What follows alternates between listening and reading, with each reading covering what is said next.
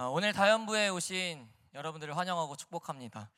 아, 네.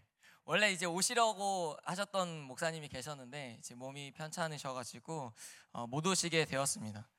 어, 그래서 이제 못 오시게 되었으니까 전사님들이 이제 불이 나게 다른 목사님을 막 섭외하려고 막 회의도 하고 이랬, 이랬는데 어, 그 자리가 제가 될 거라고는 단 한 번도 생각을 못 했습니다.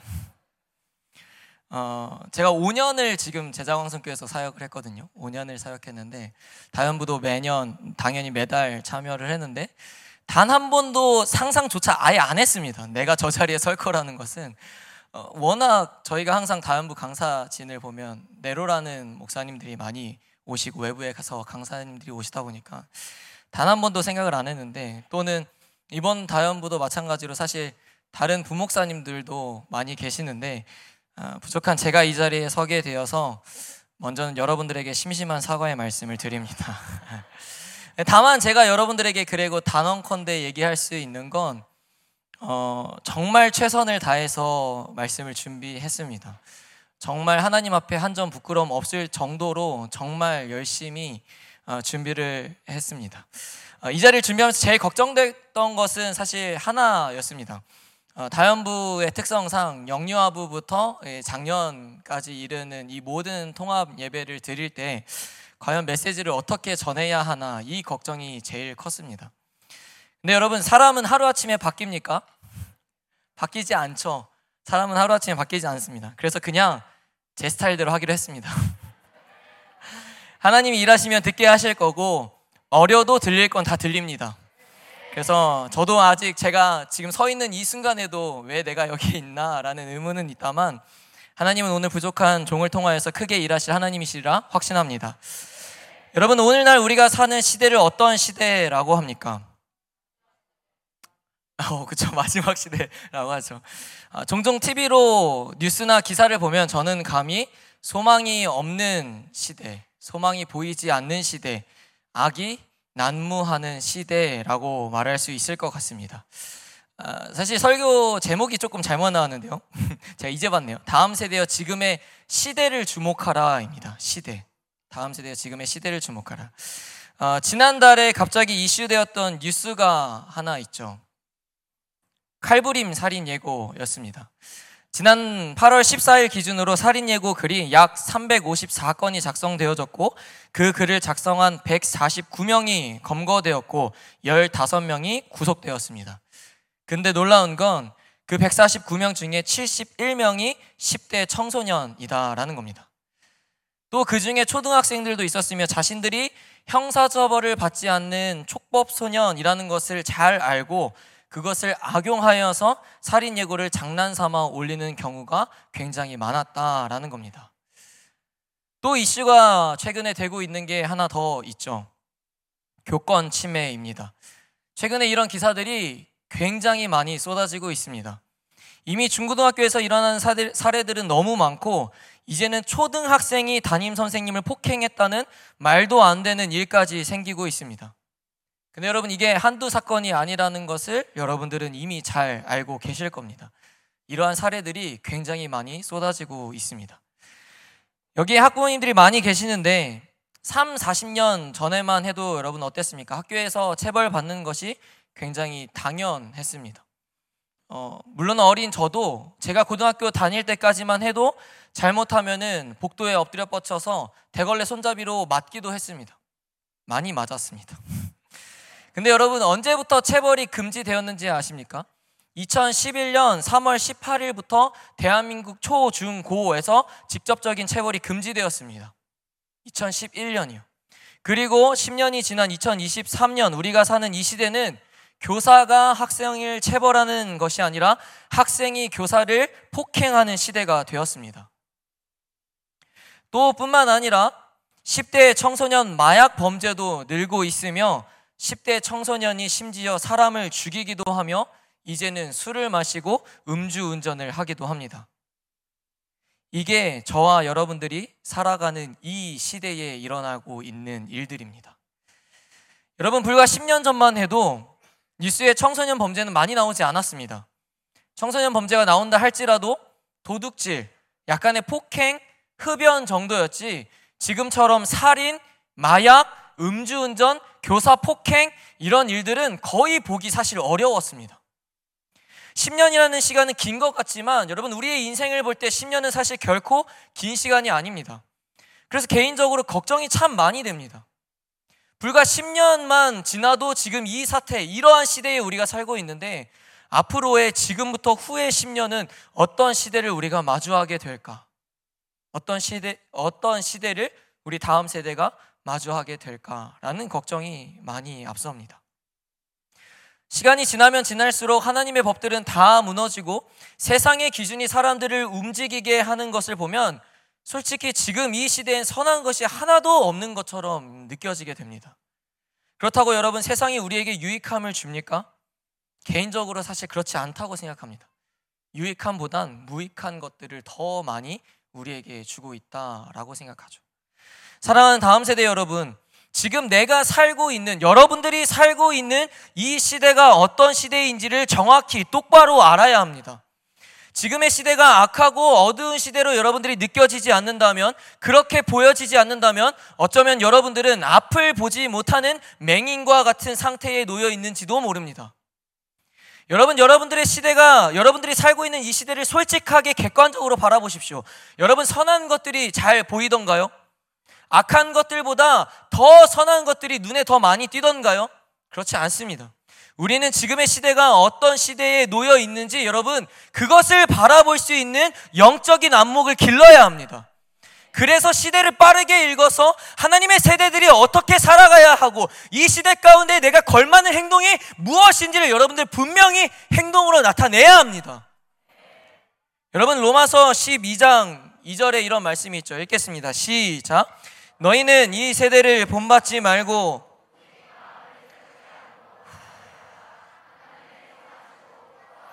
온전하신 뜻이 무엇인지 분별하도록 하라. 아멘. 주께서는 이미 이러한 날을 올 걸 아셨습니다. 그래서 말씀하신 거죠. 이 세대를 본받지 말라. 그리고는 뭐라고 말씀하십니까? 하나님의 선하시고 기뻐하시고 온전하신 뜻이 무엇인지 분별하라 라고 말씀하셨습니다. 여러분 지금의 세대를 본받지 않고 하나님의 뜻, 그 우리가 하나님께서 기뻐하시고 온전하신 그 뜻을 여러분 분별하기 위해서 우리가 어떻게 해야 합니까? 무엇을 해야 합니까? 말씀으로 가야 하는 겁니다. 하나님의 말씀으로 돌아가야 된다라는 겁니다. 여러분 우리가 어떠한 행동을 해도 선하시고 기뻐하시고 하나님께서 바라시는 그 온전한 뜻은 찾아볼 수가 없습니다. 그 뜻을 발견하기 위해서는 오롯이 주의 말씀으로 들어가야 하는 겁니다. 하나님의 말씀을 그래서 우리가 들어야 하는 거고 하나님의 말씀을 그래서 읽어야 하는 겁니다. 여러분, 여러분들이 오늘도 앞으로도 하나님의 말씀이 선포되어질 때마다 집중해야 하는 이유가 이거 하나인 거예요. 앞에서 서는 이가 대단한 사람이고 아니고를 떠나서 그 사람이 대단해서 듣고 안 듣고를 떠나서 하나님의 선한 뜻이 말씀 가운데 있으며 그 선한 말씀이 지금 내게 선포되어지기 때문에 우리는 집중해야 되는 겁니다. 여러분 그래서 오늘 말씀 가운데 집중하기를 바랍니다. 말씀 가운데 아멘으로 화답하기를 바랍니다. 여러분 오늘 우리에게 주신 말씀을 통해서 진짜로 하나님께서 나에게 주시는 그 기뻐하시고 온전하시고 선하신 뜻이 무엇인지를 발견하고 깨닫는 여러분들이 되기를 소망합니다. 여러분 오늘 말씀 제목은 아까 말했듯이 다음 세대여 지금의 시대를 주목하라입니다. 앞에서 말했듯이 우리가 사는 시대는 어떠한 시대입니까? 선한 것이 감춰지고 점점 악한 것이 더욱 드러나는 시대입니다. 그렇다면 지금의 시대를 살고 있는 여러분들은 무엇을 하고 있으십니까? 아니, 하나님을 믿는 여러분들은 지금의 시대 가운데 무엇을 나타내고 계십니까? 교회를 다니는 어른들을, 어른들은 여러분들을 다음 세대라고 흔히 부릅니다. 여러분 다음 세대 다음 세대라고 하는데 다음 세대가 뭘까요? 어른 세대를 지나서 다음으로 이 시대를 이끌어갈 세대가 바로 다음 세대인 겁니다. 그리고 그 다음 세대가 바로 여러분들이라는 거예요. 여러분들이 다음 세대라면 여러분 이 세대를 이 시대를 이끌어갈 세대로 여러분들이 일어나야 합니다. 여러분에게 묻겠습니다. 여러분 다음 세대가 맞으십니까? 여러분들이 진짜 다음 세대라면 진, 지금 여러분들의 삶에서 어떤 행동을 비춰주고 있습니까? 지금의 악한 시대를 바꾸기 위해서는 빛과 소금의 역할을 감당하는 하나님의 세대들이 움직여야 할 때입니다. 그런데 눈을 씻고 주위를 둘러봐도 뉴스와 미디어를 통해서만 봐도 한숨이 나와요, 한숨이. 악한 시대에 악한 세대가 점점 드러나는 안타까운 현실을 보기 때문입니다. 여러분, 우리는 다음 세대가 되어야지 악한 세대가 되어서는 안 됩니다. 하나님을 믿는다고 다 다음 세대가 아니에요. 하나님의 선한 뜻에 따라서 선한 영향력을 이 시대 가운데 끼치는 자들이 바로 다음 세대인 겁니다. 그들이 바로 선한 세대인 거죠. 백날 교회를 다니면 뭐합니까? 여러분, 말씀을 들으면 뭐합니까? 밖에 나가는 순간, 교회 문을 여는 순간부터 욕하고, 친구들을 괴롭히고, 게임 중독에, SNS 중독에, 음란물 중독에, 부모님 말씀에 불순종하고, 술과 담배에 쪄들어서 사는데 무슨 의미가 있냐는 거예요, 무슨 의미가. 지금 이 순간에도 여러분들이 이 자리에 있다고 여러분 선한 세대라고 착각하지 마십시오. 여러분들이 선한 세대인지 진짜 알 수 있는 건 예배 후에 각자의 자리로 돌아갔을 때에 여러분들의 삶에서 어떤 열매가 맺어지고 있냐라는 것을 보면 선한 세대인지 여러분들이 악한 세대인지 알 수 있다라는 겁니다. 여러분, 여러분들의 삶 가운데 어떤 열매를 지금 맺고 계십니까? 열매가 있긴 합니까? 아니면 풍성한 잎사귀만 자랑하고 있습니까? 여러분, 지금 이 순간에 우리가 예배를 드리고 있다고 해서 아, 난 하나님 앞에 선한 세대야 라고 생각하지 않아야 돼요. 진짜 여러분들이 선한 세대라면 여러분들의 삶 가운데서 선한 열매들이 맺어질 수밖에 없는 겁니다. 여러분 지금의 시대를 주목하십시오. 이 악한 시대가 왜 왔을까요? 답은 간단합니다. 믿는 그리스도인들이 믿는 사람처럼 행동하지 않았기 때문입니다. 믿는 우리가 빛과 소금의 역할을 제대로 감당하지 않았기 때문입니다. 그래서 부족하지만 제가 이 자리에서 그렇게 외치는 겁니다. 다음 세대 여러분, 여러분들이 다음 세대 역할을 해내야 합니다. 이 악한 세대 가운데 빛과 소금의 역할을 감당하는 다음 세대로 일어나야 합니다. 그렇게 제가 외칠 수밖에 없는 거예요. 여러분, 여러분들과 동일한 세대를 보십시오. 나와 실제 친구는 아닐지라도 여러분들 뉴스만 봐도 나와 같은 그 세대의 동급생 친구들이 무엇을 하는지 잘 보십시오. 똑같은 중학생이고 똑같은 초등학생인데 사람을 죽이는 일이 벌어집니다. 담임 선생님을 폭행하기도 하고 술을 마시고 운전을 하고 마약을 하기도 합니다. 여러분들의 동급생 친구들이요. 그러기에 더더욱 믿는 여러분들이 하나님의 다음 세대로 일어나지 않는다면 이 땅의 소망은 사라지는 겁니다. 믿는 자들이 그 역할을 해내지 못한다면 하나님께서는 이 나라의 촛대를 옮길 수밖에 없는 거예요. 구약의 수많은 선지서를 보면 하나님은 정말 많은 선지자들을 통해서 이스라엘이 회복되기를 바라셨습니다. 소망하셨다라는 그 마음이 구약의 소선지서를 보면 느껴질 수밖에 없어요. 근데 여러분, 그들이 끝까지 하나님의 말씀을 듣지 않습니다. 끝까지 하나님의 말씀을 듣고 돌아오지 않는다라는 거예요.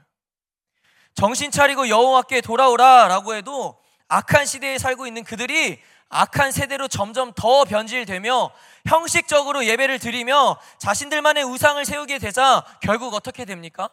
망하게 되죠. 망하게 돼요. 하나님이 촛대를 옮겨버리게 됩니다. 여러분, 우리나라도 머지 않았어요. 머지 않았어요. 하나님의 세대들이 일어나지 않는다면 우리도 그 결과를 마주하게 될 것입니다. 우리나라가 망하지 않으려면 하나님의 세대들이 반드시 회복되어야 합니다. 하나님의 말씀에 순종하고 움직이고 반응하는 세대들이 일어나야 합니다. 그리고 그 세대들이 바로 여러분들이 되기를 간절히 소망합니다. 그렇다면 여러분 오늘 말씀을 통해서 볼 때 빛과 소금의 역할을 한다는 것은 무엇이며 우리는 지금의 시대에 무엇을 해야 하는가에 대해서 말씀을 세 가지로 나누려고 합니다. 우리 성경을 다시 13절을 읽어보겠습니다. 13절 읽겠습니다. 성경을 시작. 너희는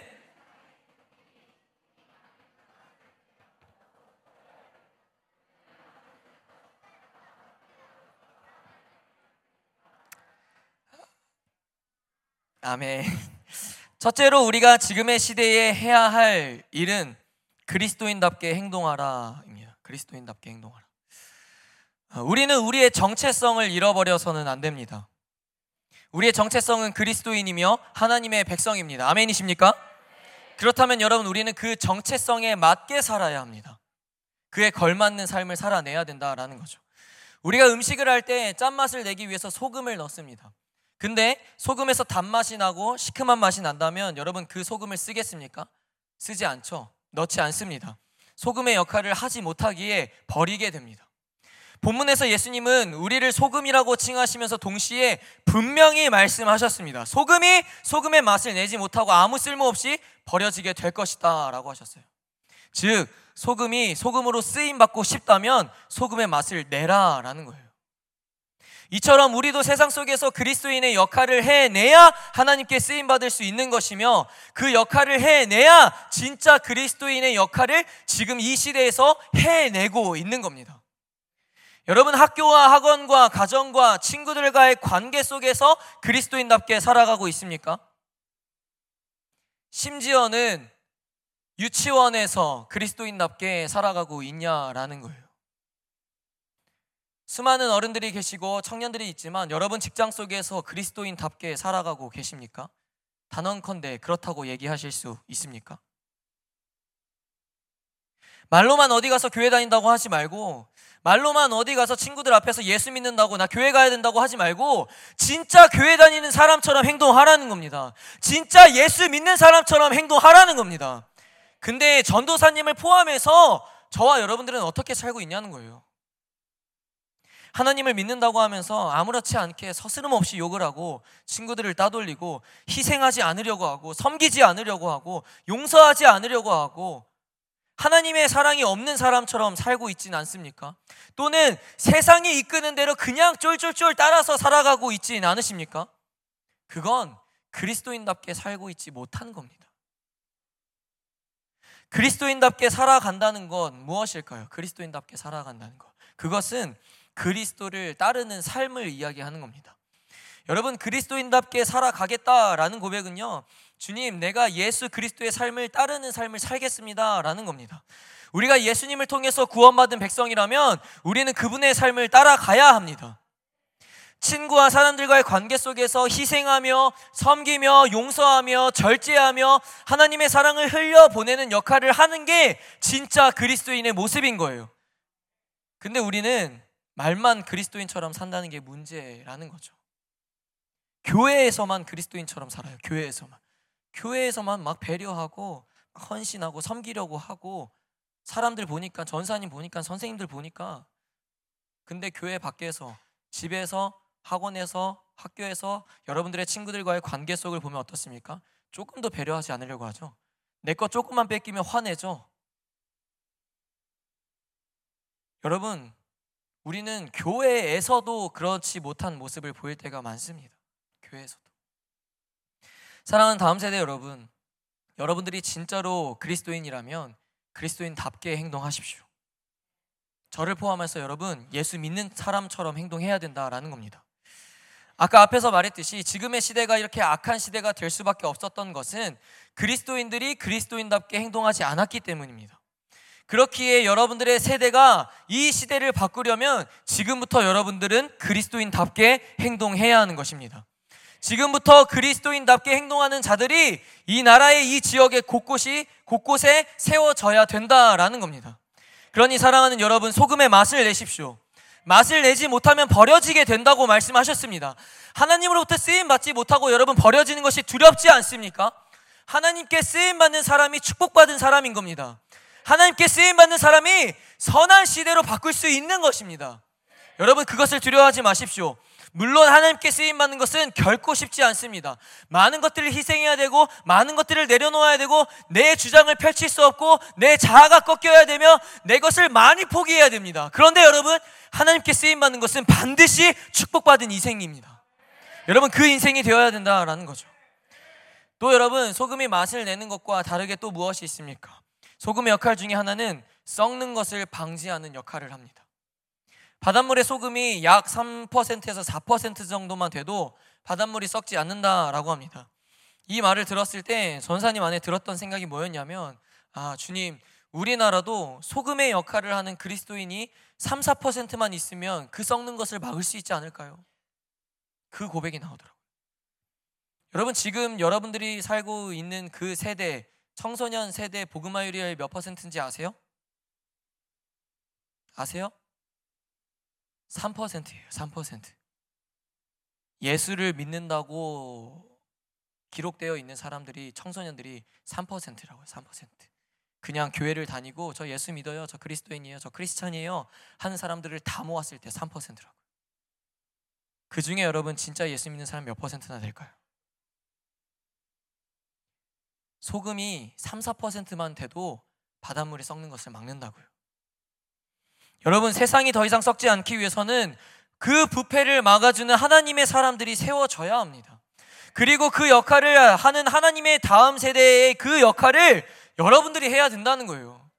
소금이 맛을 내는 역할도 있지만 썩지 않게 하는 역할도 있다는 것을 여러분 기억하십시오. 우리가 이 세상의 소금이라 칭함을 받았다면 우리는 이 지역이 일산 땅이 그리고 이 대한민국이 더 이상 악한 것으로 썩어가지 않도록 소금의 역할, 그리스도인의 역할을 제대로 이행해야 합니다. 우리가 3, 4%만 돼도 여러분 이 나라는 바뀔 겁니다. 진짜로 하나님의 세대들이 부흥의 세대들이 3%만 되어도 이 나라는 발칵 뒤집혀질 겁니다. 여러분들이 잘 아는 에스더서를 보면 아하수에로 왕이 하만을 나라의 2인자로 세우죠. 그리고 그에게 절하도록 명령을 합니다. 백성들에게. 그러나 누가 그에게 절하지 않죠? 안 배웠나요? 우리 전사님들한테? 그렇죠. 아, 모르드게, 모르드게죠, 모르드게. 어, 모르드게가 끝까지 절을 하지 않습니다.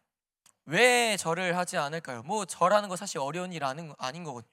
그냥 절하는 척만 해도 되고 그냥 사람들 지나갈 때 그냥 그 분위기에 휩쓸려서 절하면 되는 거거든요.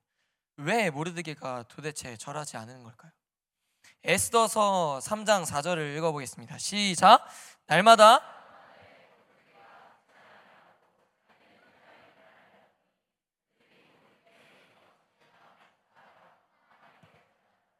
아멘. 그가 하만에게 절하지 않은 이유는 하나였습니다. 그는 자신이 유다인이기 때문이라고 고백을 합니다. 즉, 하나님을 믿고 따르는 백성이기에 하나님과 왕 외에는 절대 내가 절하지 않겠다라는 거죠. 남들이 봤을 땐 되게 한량한 자존심 같거든요. 괜한 자존심을 세운다라고 할 수 있으나 그는 자신의 정체성을 분명히 알았습니다.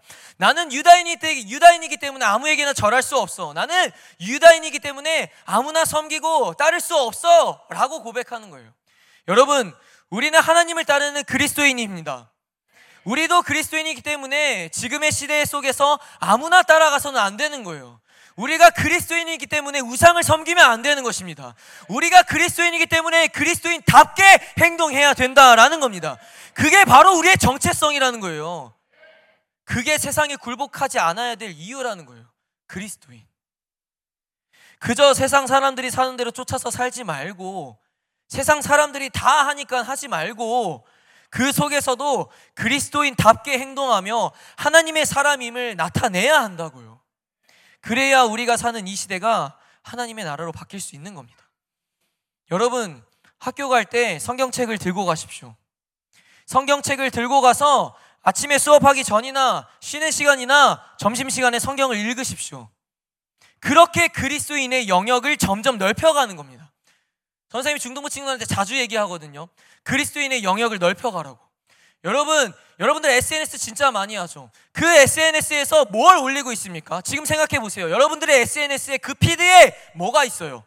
하나님의 말씀이 있습니까? 그리스도인의 어떤 형상이 드러나고 있습니까? 그러면서 교회 다닌다고 하죠. 그러면서 주일날 와서 맨 앞에 앉아서 무릎 꿇고 기도하고 눈물을 흘리죠. 여러분 정신 차리십시오. 여러분들의 카톡을 보십시오. 제가 중등부를 섬기고 있다 보니까 중등부 얘기를 할 수밖에 없는데 중등부를 보면은 카톡을 종종 보면 답답해요 아주 답답해 연예인들 사진으로 도배가 되어 있고 가요로 되어 있고 근데 여러분 이게 중등부만의 문제가 아니에요 고등부 아닌가요? 초등부, 소년부 아니에요? 여러분들의 카톡에 뭐가 있습니까? 푸사에 뭐가 있냐라는 거예요 여러분 그렇게 그리스도인의 영역을 넓혀가는 거예요. 되게 작은 것 같죠? 내가 SNS에 말씀 구절 하나 올리는 거, 카톡 프로필에 예수의 어떤 형상 그 문구를 드러내는 거 작은 것 같죠? 작은데 그 작은 거 가지고 하나님께서 크게 일하신다니까요. 그게 그리스도인임을 나타내는 거예요. 근데 여러분 그걸 왜 못하는지 아세요? 알죠 답을 SNS에 왜 못 올려요? 카톡에 여러분 예수님의 사진, 어떤 뭐 교회에 관련된 사진 왜 못 올립니까? 쪽팔리니까요. 쪽팔리니까 못 올리는 거잖아요. 아닙니까? 부끄러우니까 친구들이 그거 가지고 뭐라 하니까 여러분 그게 그리스도인답지 않다라는 거예요. 여러분 결단하십시오. 학교에 성경책 들고 가십시오. 전사님이 고등학교 때 성경책을 들고 매일 갔습니다. 매일 아침마다 수업 시작하기 전에 성경책을 읽었어요. 시편 하나씩 하나씩 읽었습니다. 물론 친구들이 막 와서 방해합니다. 야, 뭐 하냐고. 성경책을 막 덮기도 해요. 근데 여러분 그렇게 하면서 그리스도인의 영역을 넓히는 거예요. 내가 예수 믿는 사람이라는 것을 세상 가운데 알리는 겁니다. 다른 친구들이 비난하고 손가락질할 수 있으나 그 고난을 감수하고 하나님의 사람처럼 행동하는 게 그리스도인인 거예요. 그 모습을 통해서 여러분 다른 친구들이 변화될지 어떻게 합니까? 그 모습을 통해서 소극적으로 예수 믿는 친구들이 주변 친구들이 나와 같이 성경을 읽게 되는 날이 오게 될지 여러분 어떻게 아냐는 거예요. 여러분 전사님이 얘기했죠. 여러분들의 작은 날개 몸짓 하나로 하나님은 크게 일하신다니까요. 그러니까 도전하십시오. 도전하십시오. 자꾸 자꾸 우리는 삶 속에서 그리스도인답게 행동하는 것을 훈련해야 합니다. 그렇지 않으면요, 여러분 나중에 커서 여러분 대학 가서 직장 생활하면서 나중에 가정을 꾸리면서 똑같이 살아요. 똑같이. 똑같이. 지금도 못하는데 나중에 할 것 같습니까? 아니에요. 아니라고요. 여기 있는 여러분 모두가 그리스도인처럼 행동하고 하나님의 형상을 드러내며 산다면 반드시 지금의 시대는 바뀌게 될 것입니다. 하나님의 다음 세대가 일어나는 부흥의 시대로 바뀌게 될 것입니다. 다시 한번 성경을 통해서 5장 14, 15절을 읽어보겠습니다. 14, 15절 두 절 읽겠습니다. 시작. 너희는 세상의 빛이라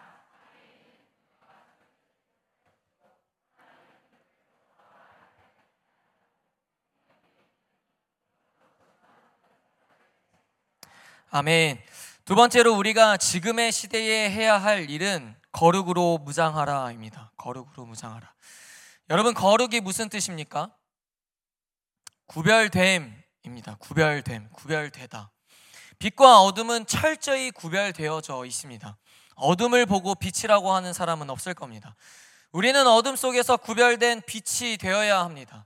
지금의 시대는 거룩을 잃어버린 시대라고 해도 과언이 아닙니다. 사람들은 점점 이기적이고 개인주의적이며 자신의 이익과 안위를 위해서라면 불법과 부정한 행위들도 서슴없이 행하는 시대이죠. 우리가 거룩을 잃어버린 시대에 살고 있다고 해서 여러분 우리의 거룩도 잃어버려서는 안 됩니다. 주께서 분명 내가 거룩하니 너희도 거룩하라 라고 말씀하셨기에 점점 마지막 시대에 이르고 있는 이때에 우리는 더욱더 거룩으로 무장해야 합니다. 여러분 무장하다라는 것 아세요? 무장하다. 전투에 필요한 장비를 갖추다 말이 바로 무장하다라는 거예요. 이를테면 전쟁이 일어났을 때 군인이 그 전투에 필요한 장비를 무장하기 시작합니다. 근데 여러분 전투에 필요한 장비를 무장하지 않고 그 전쟁터에 싸우러 간다는 것은 죽으러 가는 겁니다. 어리석은 행동이라는 거예요. 우리도 지금의 영적 전쟁에서 맞서 싸워 이겨내려면 승리를 거두려면 지금의 시대에 필요한 거룩으로 무장해야 하는 것입니다. 오늘 본문에 예수님은 우리에게 너희는 세상의 빛이라 라고 말씀하셨습니다. 세상 속에서 우리는 빛의 역할을 해야 한다라는 거죠. 주변이 어둡다고 해서 여러분, 여러분들의 빛을 끄는 게 아니라 캄캄한 어둠 속에서 빛을 비추어 사람들이 바른 길로 찾을 수 있도록 돕는 역할을 해야 하는 것입니다. 그게 빛의 역할인 거예요. 그게 구별된 것입니다. 여러분, 나로 인하여서 주변 사람들이 밝아지고 있는지, 나로 인하여서 사람들이 어둠 속에서 잘 나오고 있는지 생각해 보십시오, 한번. 밝아지기는 커녕 혹시 어두워지고 있습니까? 내가 밝혀야 되는데 나 때문에 그 사람들이 더 어두워지고 있진 않습니까? 또는 빛이라 칭함받은 내가 같이 어두워지고 있진 않습니까? 그렇다면 경건의 모양은 있으나 경건의 능력은 없는 것과 같은 겁니다. 예수님은 우리의 빛이십니다. 할렐루야. 우리는 빛이신 그분을 통해서 어둠에서 빛이 될 수 있었고 아무것도 보이지 않는 어둠 속에서 빛으로 나올 수 있게 되었습니다. 그러기에 우리도 예수님처럼 거룩한 빛을 비추는 다음 세대가 되어야 하는 겁니다. 그렇다면 우리는 어떻게 거룩으로 무장될 수 있을까요? 올해 우리 교회 주제 디모데전서 4장 5절 말씀을 크게 한번 읽겠습니다. 시작. 하나님의 말씀과 기도로 거룩하여 짐이라. 아멘. 거룩은 하나님의 말씀과 기도로 이루어지게 되는 겁니다. 여러분 이미 지겹게 들으셨겠지만 말씀과 기도를 놓치고 잃어버리게 된다면 말씀과 기도만 잃어버리는 게 아니라 거룩도 함께 잃어버리게 되는 겁니다. 우리가 하나님의 백성이라면 적어도 세상 사람들과는 다른 구별됨이 있어야 되지 않겠습니까? 우리가 하나님을 믿는 자들이라면 적어도 우리는 거룩이 있어야 되지 않겠습니까? 여러분, 거룩을 잃어버려서는 안 된다라는 거예요. 거룩을 잃어버린 시대에 거룩을 가지고 여러분 살아가려면, 거룩으로 무장되려면 우리는 무엇보다 말씀과 기도로 열심히 지켜내야 된다라는 겁니다. 그럼 여러분에게 묻겠습니다. 여러분 말씀과 기도로 잘 지켜내고 계십니까? 교회는 다니면서도 예수님을 믿는다고 하면서도 말씀을 사모하지 않고 기도를 하지 않는 사람들이 너무너무 많습니다. 여기에 많은 부모님들이 계시는데 정죄하자라는 의미가 아닙니다. 부모님들께서는 말씀과 기도를 얼마나 지켜내고 계십니까? 아이들은 부모들을 보면서 배웁니다. 제가 잠깐 청년부에 있을 때 청년부의 청년들을 상담할 때도 그런 얘기를 들었고 현재 사역하는 중등부 아이들과 상담하면서도 아이들이 종종 이렇게 이야기를 합니다. 자신의 부모가 교회를 다니는데 집에서 기도와 말씀 생활하는 것을 자기는 본 적이 없다라는 거예요. 본 적이 없다는 거예요. 교회는 다니고 예수를 믿는 부모님부터 집에서 기도와 말씀 생활을 지켜내지 않으니까 교회에서 백날 가르치고 교육해도 아이들이 듣지 않는 거예요. 여러분 교회들을 교회를 탓할 이유가 없는 겁니다.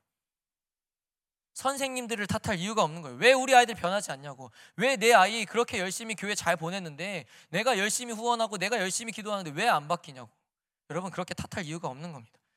가정에서부터 돌아봐야 되는 겁니다. 가정에서 부모님이 교회를 다니면서도 불구하고 주일날 아무렇지 않게 학원을 가도 된다고 이야기를 하고 교회를 빠지고 공부하라고 하니까 아이들에게 거룩이 있을 수가 없는 거예요. 거룩이. 또 하나님을 만났다고 해서 여러분 거룩이 자동적으로 입혀진다라고 생각하지 마십시오. 오늘 열심히 여러분들이 눈물로 기도했다고 아 없던 거룩이 생겼다라고 착각하지 마십시오. 거룩은 하루아침에 생기는 것이 아닙니다. 말씀과 기도로 끊임없이 죄와 싸우고 하나님과 가까이 했을 때 조금씩 조금씩 거룩의 길로 가까이 가는 겁니다.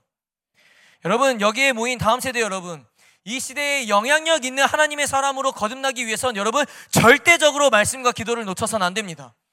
말씀과 기도 없이는 이 시대를 이겨낼 방법이 없는 거예요. 그래서 목사님들이 전사님들이 지겹게 똑같이 말씀과 기도해라. 말씀과 기도로 살아야 된다. 말씀과 기도 놓치면 안 된다라고 하는 이유가 그겁니다. 그거 없이 이 시대를 살아갈 수가 없어요. 이 시대를. 지금 시대 속에서 하나님의 사람으로 어떻게 살아갈 수 있냐고요? 말씀과 기도로 살아갈 수 있습니다. 욕하는 친구들과의 무리 속에서 내가 어떻게 하나님의 사람처럼 구별될 수 있냐고요? 말씀과 기도로 살아갈 수 있는 겁니다. 세상의 수많은 유혹 속에서 내가 어떻게 믿음을 잘 지킬 수 있냐고요? 말씀과 기도로 살아갈 수 있는 겁니다. 그거 외에는 답이 없어요. 그거 외에는. 여러분 단순히 지금 내가 교회를 잘 다니고 자리를 잘 지키고 있다고 여러분 안주하지 마십시오. 그게 세상 속에서 여러분들을 지켜주지 않아요. 말씀과 기도로 거룩을 무장했을 때 이 시대와 싸워 이길 수 있는 힘을 주께서 우리 가운데 주시는 겁니다. 베드로전서 3장 15절을 읽어보겠습니다. 시작. 너희 마음에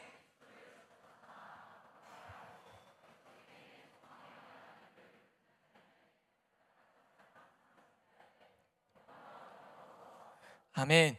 또 다음으로 우리가 거룩을 입기 위해서 사도 베드로는 우리 마음에 그리스도를 진정한 주인으로 모시라 라고 가르치고 있습니다.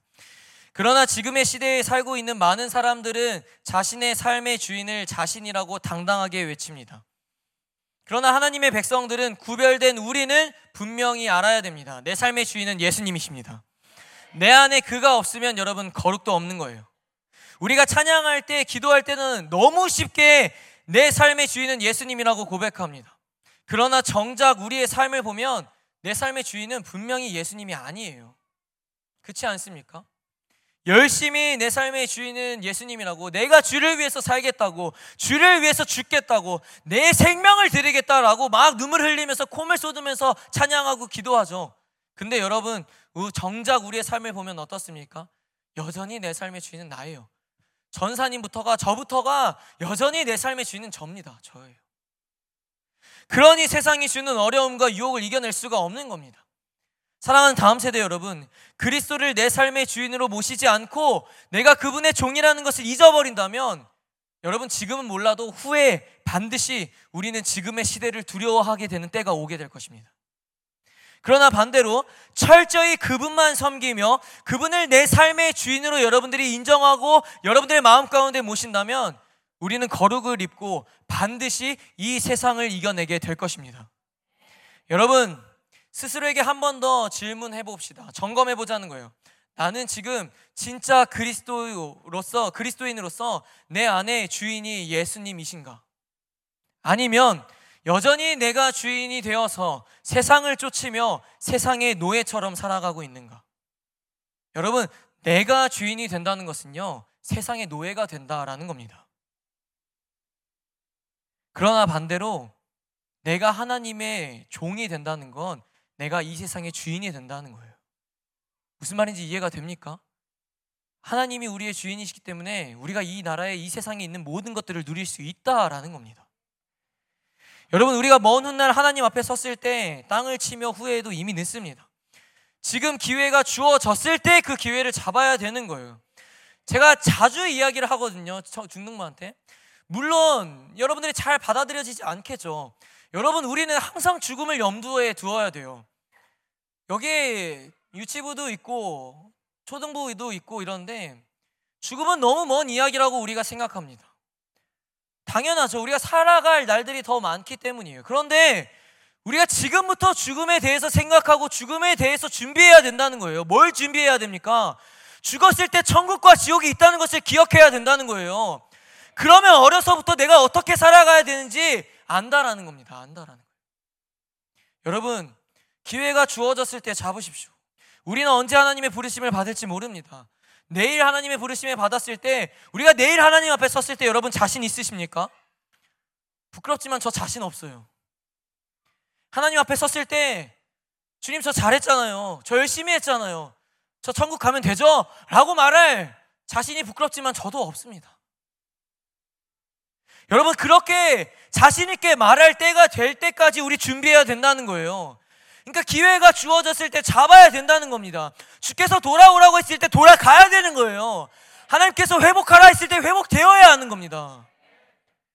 여러분 그리스도를 주인으로 모심으로 거룩을 입어 지금의 악한 시대에 구별된 빛으로 살아가는 여러분들이 되기를 소망합니다. 마지막 세 번째로 우리가 지금의 시대에 해야 할 일은 예배의 전부를 걸어라입니다. 우리가 이 시대의 빛과 소금이 되기 위해서는 예배의 전부를 걸어야 됩니다. 되게 거창한 것 같죠. 뭐 뭐만 하면 뭐 예배 목숨 걸어라, 뭐 예배에 죽어라, 예배 전부를 걸어라, 예배에 나를 드려라. 거창한 것 같지만 여러분 예배의 전부를 걸어야 됩니다. 아, 이게 적절한 표현일지 모르나 소금도 그렇고 빛이 나는 전등으로 예를 들었을 때 사람들에게 쓰임 받고 판매가 되기 위해선 끊임없이 그것을 연구하고 그 제품이 문제가 없는지 계속해서 고민하고 그것을 여러 차례 확인하면서 잘 되었을 때에 사람들에게 보내게 됩니다. 이처럼 우리도 빛과 소금으로 세상에 보내지기 위해서는요, 가장 먼저 예배의 자리에서 우리가 다듬어져야 하며 성령의 인도하심과 만지심을 통하여서 쓰임받을 사람으로 다 빚어져서 세상으로 가야 된다라는 겁니다. 여러분, 무턱대고 세상으로 가보십시오. 이겨낼 수 있습니까? 못 이겨내요, 못 이겨내요. 예배부터 세워지지 않는데 어떻게 이겨낼 수 있냐라는 거예요. 즉, 예배를 통해서 빛과 소금의 그 자녀들이 만들어진다라는 거죠. 여러분, 예배는 하나님과의 만남이 일어나는 곳입니다. 우리가 지금의 시대에 선한 영향력을 끼치고 주께서 말씀하신 빛과 소금의 역할을 해내기 위해선 반드시 하나님과의 만남이 있어야 됩니다. 여러분, 그 만남이 없다면 사실 전사님이 백날 이야기해도 이해가 되지 않을 거예요. 하나님을 만나지 않는다면 온전히 믿지 못하기 때문에 하나님의 백성으로 살아갈 이유를 모를 수밖에 없는 거예요. 그게 당연한 겁니다. 당연한 거예요. 빛과 소금의 역할을 감당하라라고 해도 하나님을 만난 적이 없는데 나는 하나님을 모르는데 빛과 소금의 역할을 살아갈 수가 없는 거죠. 그래서 여러분 예배의 전부를 걸어야 하는 겁니다. 예배 가운데 하나님을 만나야 하는 겁니다. 더 나아가서 성경을 보면 하나님께 진정으로 예배를 드린 자들은 다 하나님께 쓰임 받게 되었음을 발견하게 됩니다.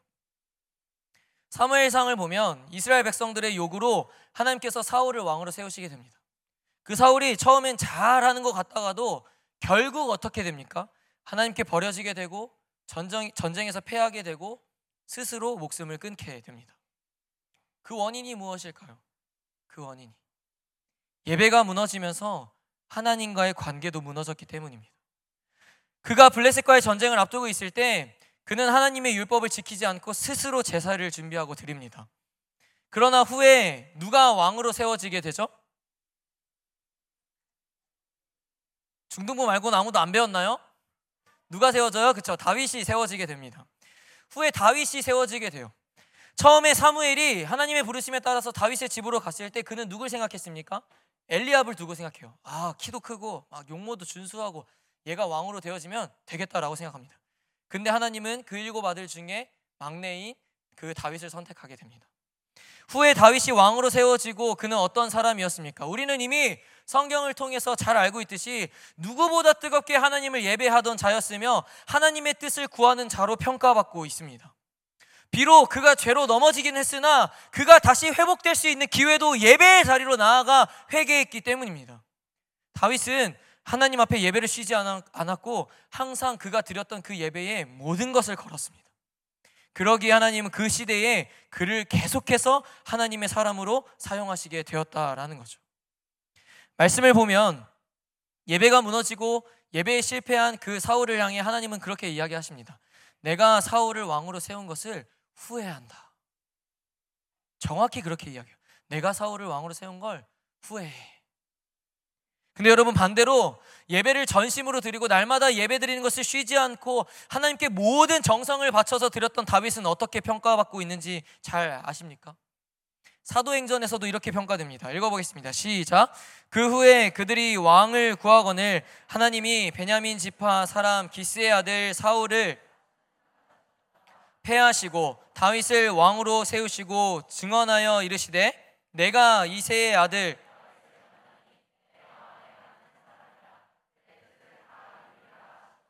아멘.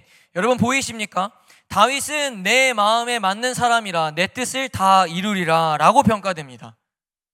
그렇다면 전사님과 여러분들은 어떤 평가를 받고 있을까요? 우리 지금 어떤 평가 받고 있을 것 같습니까? 사랑하는 다음 세대 여러분, 우리가 하나님 마음에 합한 자가 되기 위해서는 예배의 전부를 걸어야 합니다. 날마다 예배의 자리를 지켜내고 예배 가운데 나의 모든 걸 쏟아 예배를 드릴 때에 하나님은 반드시 다윗과 같이 우리를 이 시대 가운데 필요한 일꾼으로 사용하실 것입니다. 물론 예배를 드릴 때도 조심해야 할 것이 있죠. 조심해야 될 거. 우리는 얼마든지 마음 없이 형식적으로 예배를 드릴 수 있다는 겁니다.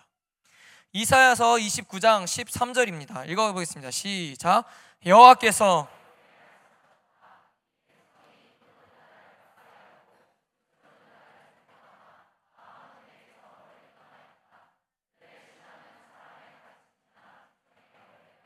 아멘.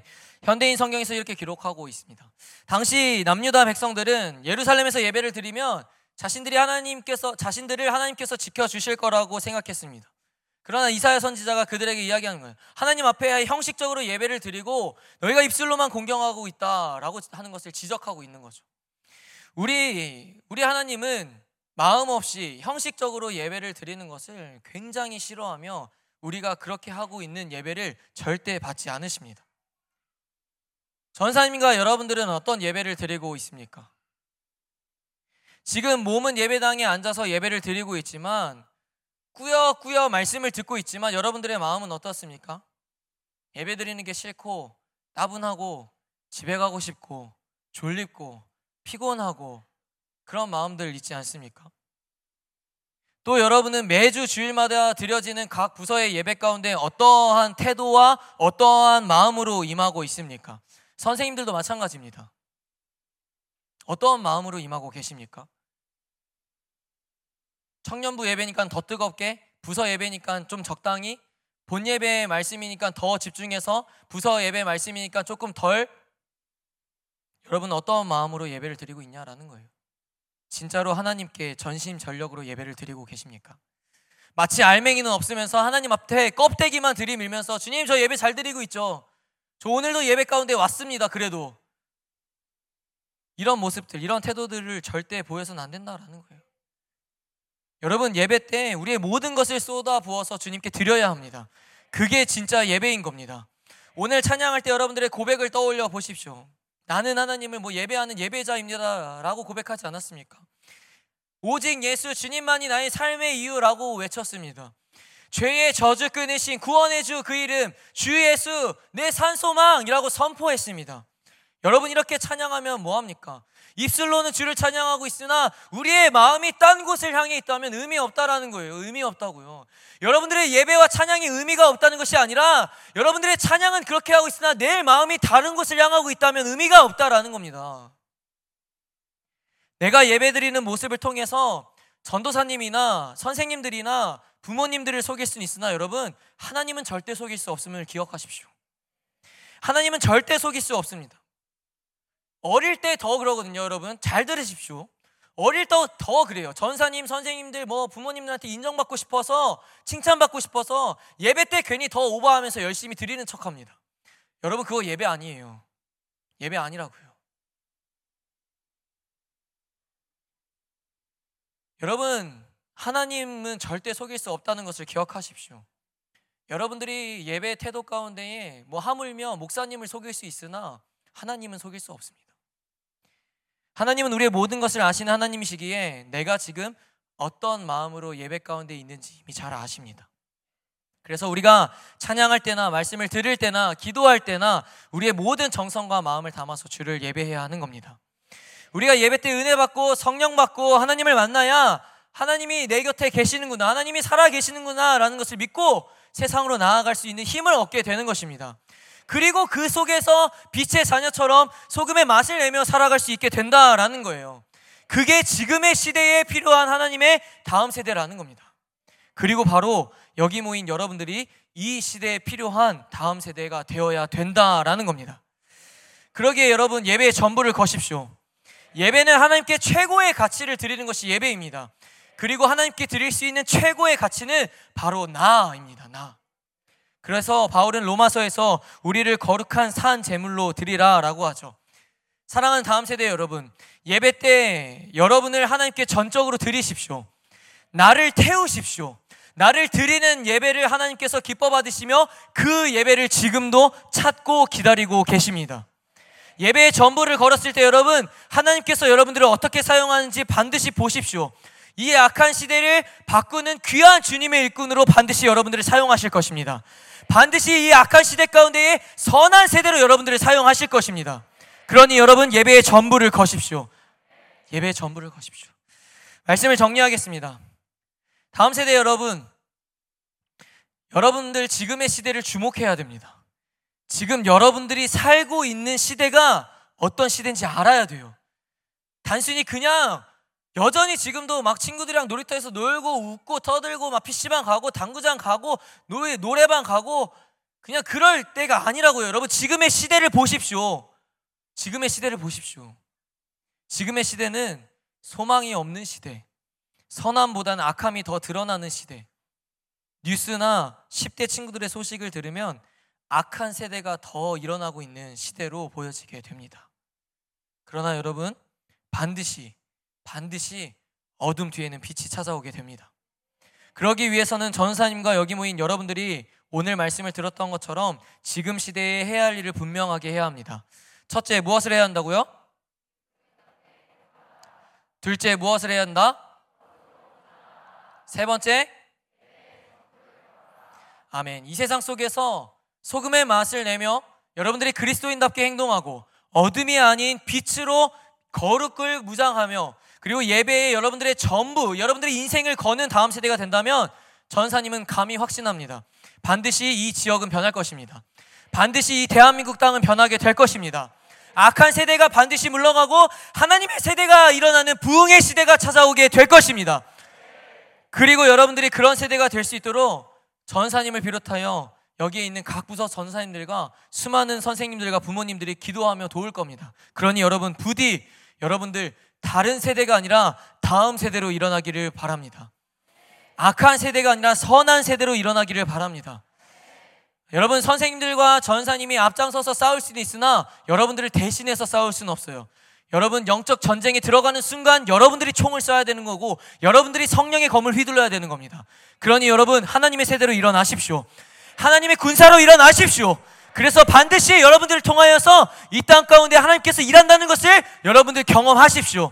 그때가 오기를 우리가 간절히 기도하며 오늘 예배 가운데 부르짖으면서 기도하며 나아갈 때 주님께서 우리를 사용하실 것입니다. 아멘. 자리에 일어나십시다.